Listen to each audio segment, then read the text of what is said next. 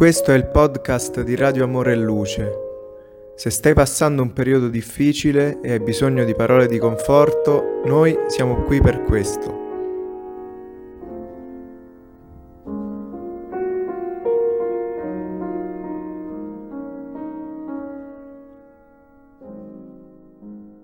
Brano tratto da Risveglio verso la felicità scritto dallo spirito di Giovanna De Angelis tramite la medianità di Divaldo Pereira Franco. Plenitudine interiore. Esiste un concetto errato secondo il quale la trasformazione morale delle creature e, per estensione, del mondo deve avvenire a colpi di violenza, di repressione e punizione degli sbagli di atteggiamenti severi nei confronti dei delinquenti, dei viziati, degli ignoranti.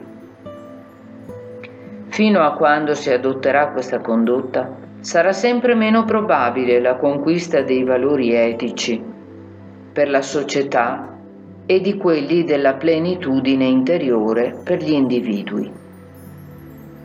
La repressione contrasta l'ordine, l'equilibrio e il progresso è alimento della dissimulazione, della corruzione, dell'indegnità travestita da virtù. Solo l'educazione riesce a liberare l'essere, poiché si fonda sulla conoscenza e sul dovere verso la vita, verso la società e verso ogni singolo cittadino.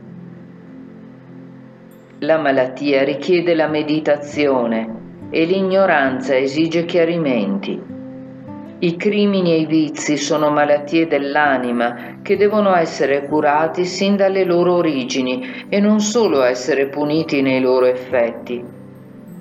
Per questo non si possono rimandare all'autoilluminazione e la trasformazione morale di ciascuno, che si irradieranno nel cammino dell'individuo più vicino, offrendogli i propri benefici, e finiranno per raggiungere i gruppi più distanti che ne saranno grati e felici. Potrai, se vorrai, migliorare il mondo se ti impegnerai decisamente nel cambiamento del tuo comportamento, modificando il concetto sui valori che attribuisci alle cose e alle esperienze esistenziali. Non ti preoccupare di dover guidare una rivoluzione sociale ed economica, culturale ed etica, filosofica e scientifica, morale e religiosa, che potrebbe alterare le fondamenta dell'umanità. Quasi sempre coloro che aspirano al progresso della società suppongono che i cambiamenti dell'umanità inizieranno dall'alto verso il basso attraverso i decreti e le leggi che generano fortuna e benessere, giustizia sociale e armonia.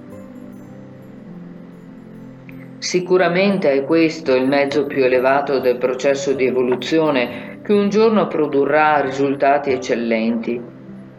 Questo, però, quando la civiltà riuscirà a espellere dai suoi quadri l'egoismo e i suoi famosi compagni come la presunzione, la violenza, l'amor proprio, l'orgoglio e la depravazione morale.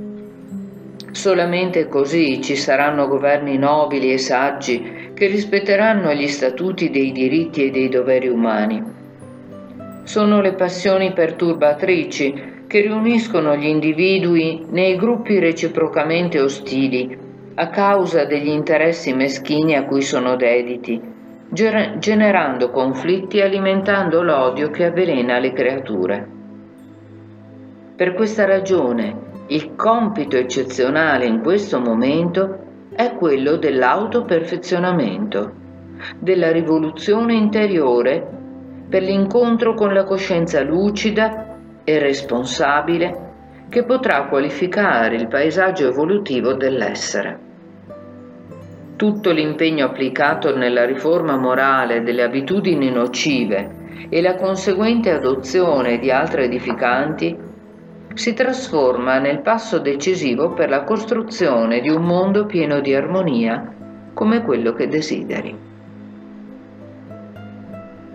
Se esaminassi la vita dei martiri, constateresti che inizialmente essi lavorarono per integrarsi negli ideali in cui credevano, rinnovandosi e rinunciando al comportamento sregolato, insensato che avevano prima della trasformazione.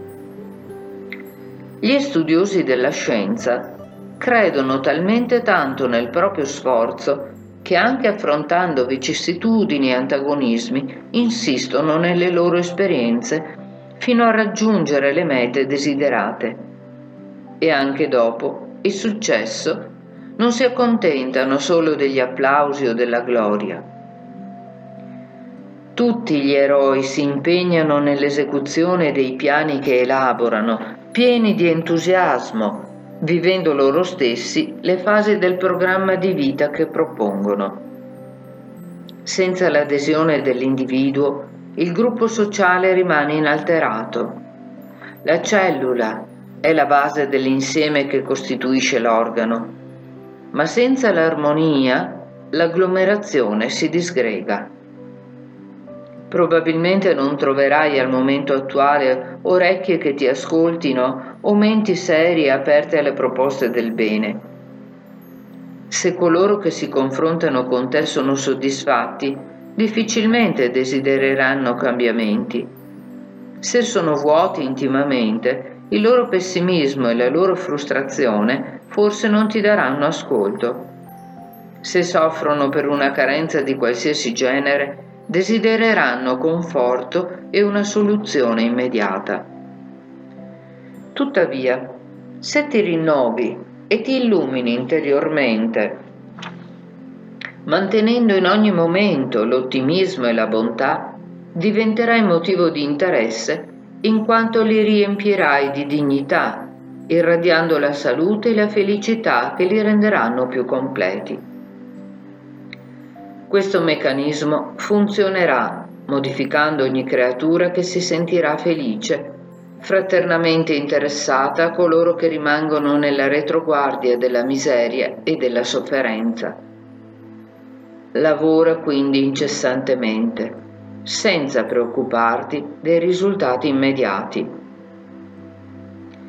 Gesù, pianificando la costruzione del regno dei cieli sulla terra, si fece modello di amore e riempendo ogni essere che gli stava vicino, ha modificato il cammino dell'umanità che lentamente abbandona le tenebre, supera l'ignoranza e avanza sul sentiero glorioso dell'infinito.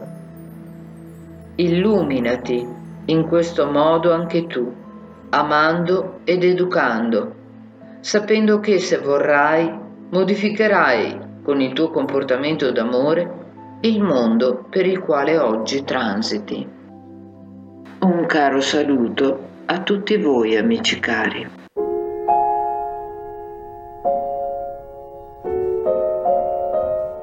Se ti è piaciuto il nostro messaggio, iscriviti al nostro canale per non perderti i prossimi episodi. A presto!